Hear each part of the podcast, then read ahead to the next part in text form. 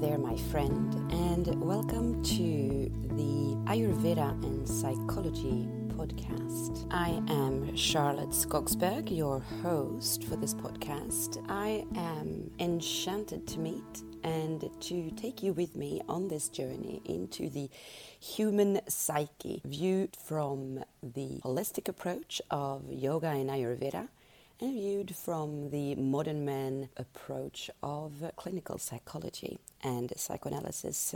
So, have something nice to drink next to you, maybe a cup of tea, have a seat, or go out for a nice walk in nature, maybe. Enjoy.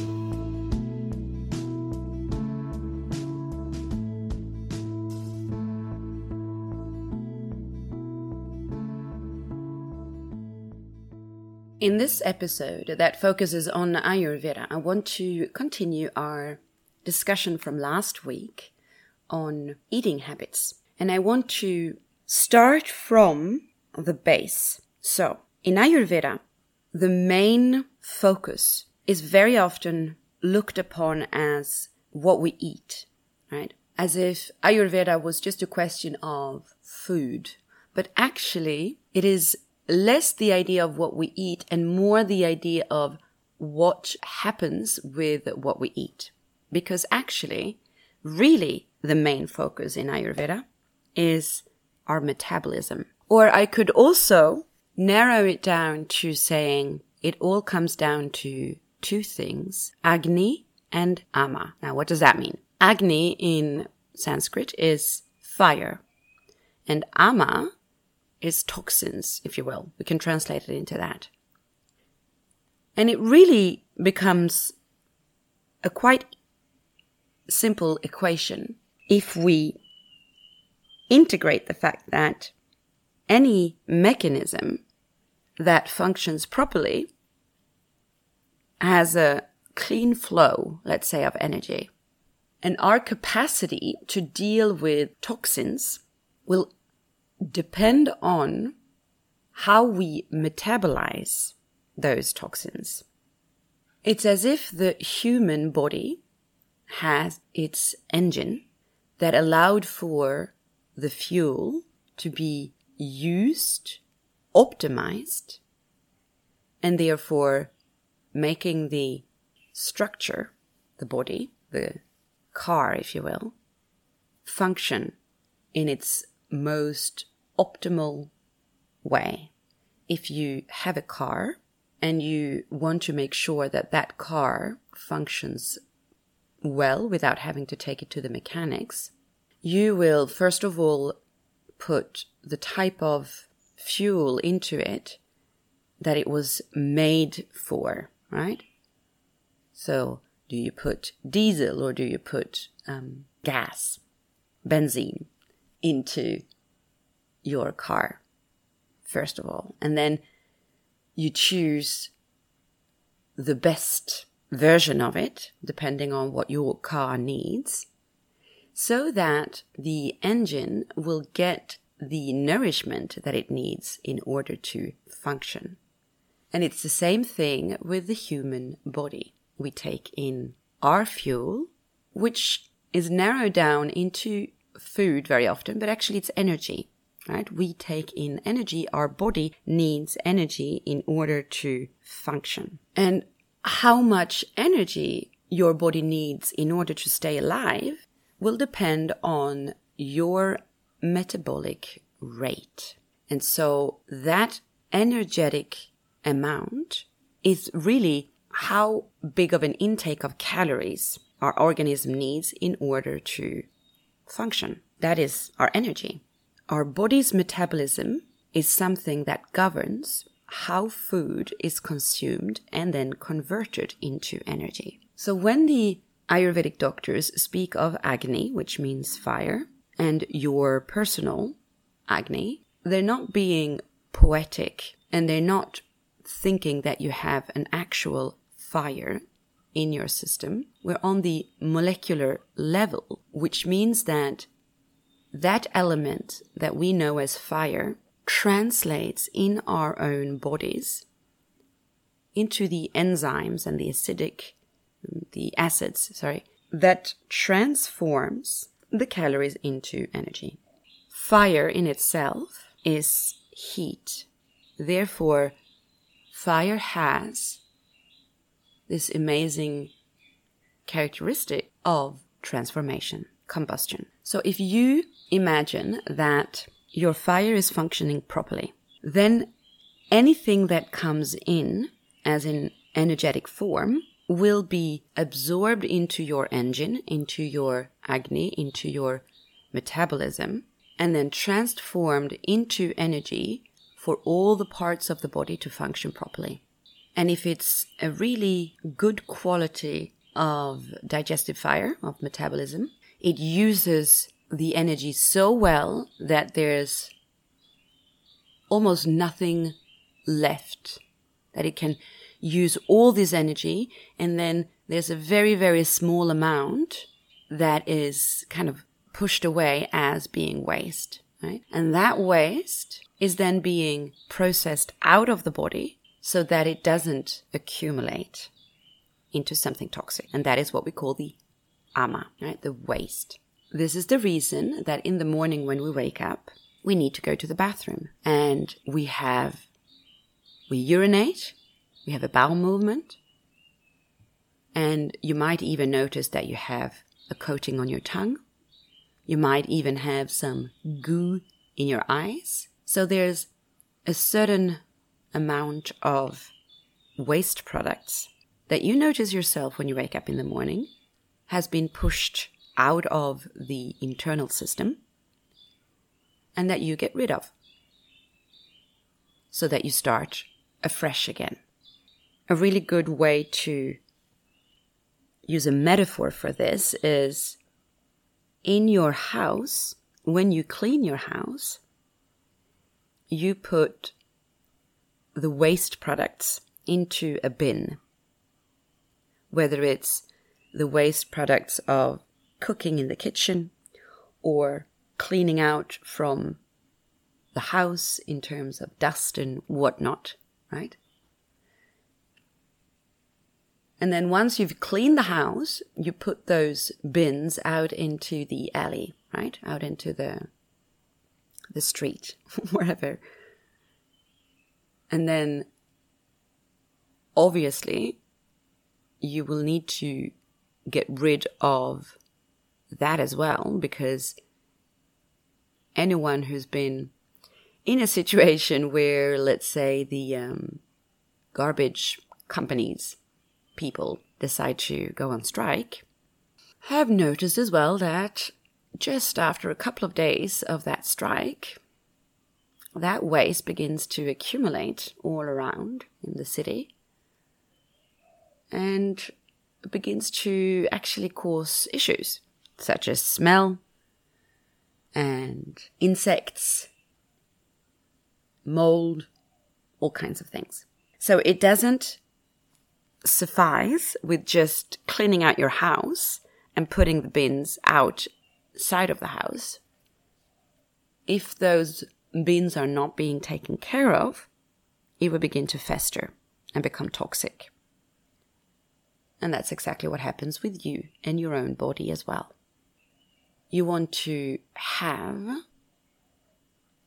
a clean flow, a clear flow of the energetic use in your body so that you don't accumulate these waste and have them become toxic. My apologies for interrupting the episode for just one minute. I want to let you know that even though the enrollment is now closed for Nourish, Balance, Thrive for this round, it is always open for the coming ones. So you can be on the wait list by simply sending me an email or contacting me on Instagram. You find all the details in the show notes of this episode.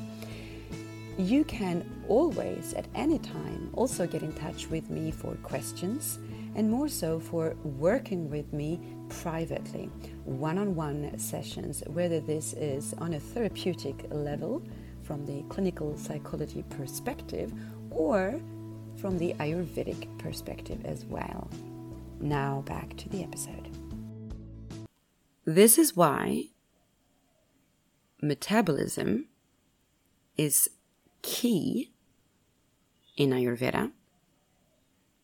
And it is also why metabolism is our main focus when it comes to staying healthy. Because your capacity of your immune system relies fully on this. I've spoken about inflammation, for instance, in the past, and the reason that a body accumulates inflammation so that it becomes chronic when it begins there's inflammation and then it stays and it starts to spread and then it becomes chronic because it stays it is when the body reads what is going on inside as intrusion and tries to fight it off. As that happens over time, all the defenses of the body get exhausted because they're trying to fight an intruder. And this is why, after a while, we begin to see a depletion of the system in parts of the body that wouldn't be necessarily linked to where the inflammation started, such as skin quality, hair, nails, just an overall fatigue, for instance. Because basically, all the cells of the body that are occupied with, you know, keeping a healthy hair and skin and whatever have sent their forces towards where the inflammation is, so that at some point, well, they're not taking care of what their main focus is anymore. And when that happens, the whole system is weakened, and therefore, intrusion, intrusion from different kinds of bacteria and such becomes much um, more difficult to, to deal with. And all along, if we did not have our strong engine functioning properly, well, our fuel is not being used. And this is why the immunity goes down. So if we can focus our work of health onto how our metabolism functions, then basically we're assuring ourselves a strong and healthy body. And just even look at what we find attractive in another human being, even on an unconscious level, right? Even, even that we are not aware of. It will be signs of a strong immunity, which means it will be signs of a strong metabolism a healthy body that holds itself up, glowing, beautiful skin, brightly shining eyes. All of these things are what we are drawn towards. Even if we would just look at the Pitta dosha inside of people, so Pitta being fire, right, in the doshas, when we see a healthy, glowing pitta in a person, we're attracted towards it because what that is is warmth, charisma, a capacity to capture people's attention, the light in someone's eyes. It's that, you know, that person has something that just attracts the eye. The same way that when we see a fire, when we see light out in nature, naturally our eyes are drawn towards it. All right, so now that hopefully I've gotten your attention on why that is so important, we could then begin to see well, why would it not function properly constantly? And there's no reason in nature that it wouldn't function properly and wonderfully. If we look at animals once again, that does not tend to be an issue for them because they just do exactly that. They take in energy, they allow for their digestive system to process it, they get rid of the waste, and then they start again. And they will not eat something that is not what they're supposed to be eating. So many animals are either vegetarian or carnivore, right? And it wouldn't even occur to eat something else than what they're supposed to be eating. We have this advantage as human beings to be omnivore, to be able to eat basically anything. And to also eat kind of according to what we feel like. And I guess that's one of the reasons that this is a difficulty for us. But it wasn't a difficulty. At some point, it became one. When we look at the populations in the world that seem to have a really good metabolic rate or a really strong metabolism, we can see that there's some characteristics about them that they share. So the scientists, the researchers call these populations the blue zones. So there's a few of them around in the world, right, that they've looked at where they can see common traits. And one of the common traits is that they do not exclude anything really when it comes to what they eat. But they do not put the emphasis on, for instance, animal products the way that we have been doing ever since we've industrialized food. So they will eat animal products, yes, but of a quality kind and also very little. And they will definitely eat much, much more vegetables and fibers, right? Plant fiber will definitely be what they base their diet on very much. They will also tend to eat in a certain way and they will tend to eat accompanied with other people, for instance, which means that there will be this like relaxed ambience around mealtime and they will have natural moments of fasting during the year. Those are just some of the common traits, right?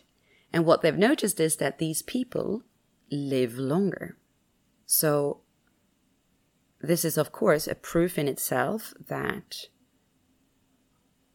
our metabolism is directly linked to our immunity, which is, of course, what we need to focus on for longevity. And Ayurveda focuses on longevity. It's the main reason for any of the practices, any of the recommendations in Ayurveda. It's longevity, living a long, healthy life. I am so grateful that you have chosen to give me some time of your day to listen to this episode. Now, this is all done on my free time. There's no money involved in this podcast. So if you would like to support me somehow, I would love for that to happen. And you could do that by simply rating and reviewing. So, what that means is that if you're listening on Apple Podcast, you can simply give me five stars review and you can give me a commentary. Obviously, if you feel that it deserves it. Once again, thank you so much and enjoy the listening. Now, I know that I've promised to speak about emotional eating, and that up until now in this Ayurvedic episode, I haven't even mentioned that. and I will, but I wanted to let this be the base that we start from as you begin to look into your own eating habits. So, as I start to go towards the end of this episode, I want to state a couple of things. I've said that how much energy a person needs to be alive will be the metabolic rate of a person, right? And that you need a certain amount of calories per day. And that amount of calories is completely unique depending on your metabolism. So, from the Ayurvedic perspective, depending on the ratio of the three doshas inside of you. That is your body's capacity to transform the food that you consume, the energy that comes in from actually all your sense organs, and convert that into energy for your body. And this rate will be influenced by two things the external and the internal, the macro influences and the micro influences. The macro is the entire external environment, the weather, the climate, all the external reasons, the altitude, for instance, that you are on, the frequency of sun and moon, so day and night, winter, su- summer. Actually, the ancient traditions says that during solar eclipses, for instance, you should not go out or you should not eat because it has such a strong effect on your metabolism. And it's the same for the waxing moon or the full moon. Which is why, of course, there's a lot of rituals around full moons and the cycle of the moon and the cycle of the sun. It's the collective outside of you that affects you. And then there's the micro influences. So that's the things inside of you that you can more control. Such a thing as your emotional state. Have you ever noticed that when you're in love, it's as if you don't need any food, right? You don't even want to eat. You don't think about eating. You're so happy. Your pupils change, right? And in that moment, your metabolism is different as well. When you're angry, you will feel that acid in the stomach. So your emotions influence your metabolic rate. And this rate, therefore, is constantly moving. Certain emotions will increase the rate, and some will dull and lower the rate. So, whatever is going on in the network of intelligence that is your organism, and the outer network of intelligence, the universe, will always express itself through your metabolic rate how much energy you need. This is, of course, why we see that certain spiritual practitioners, when they come to a certain level of practice, don't need to eat so much anymore. You can sit for days in meditation because they've learned how to control the metabolic rate. And they've purified their system in such a way that the light that comes in through their eyes from the sun, the energy that comes in from any of the elements and through your sense organs is already optimized so much that the organism functions. If you're worried and anxious, all that energy will, of course, go towards that because that is demanding a lot of energy. You know this in moments where there's something that's bothering you, you feel more tired. When we're trying to suppress emotions, things that we don't deal with, whether it's worry or anger, we feel more tired. And when we finally let go of something, when we find the solution to something. There's this boost of energy. When our metabolic capacity is not optimized, we notice this in indigestion or incapacity to digest certain foods.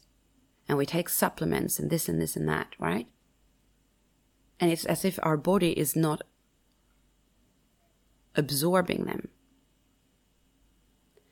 And where we've gone wrong with this is that most of the time, and this I see this all the time, people think that it's due to what they've put inside them, the food, the supplement, that wasn't of a good quality. But actually, hopefully now you can see that it's much more a question of your body's capacity to absorb it, to use it properly. So it's not that there is something inherently bad with gluten or grains or whatnot. It's the fact that your metabolic capacity is maybe weakened so that you're not capable of digesting it. So instead of excluding all these things, what you want to do is to increase your capacity to metabolize. And the one thing that definitely destroys our capa- capacity to metabolize is overeating which is where I will leave you for this time, because overeating, therefore, becomes an issue in our overall health.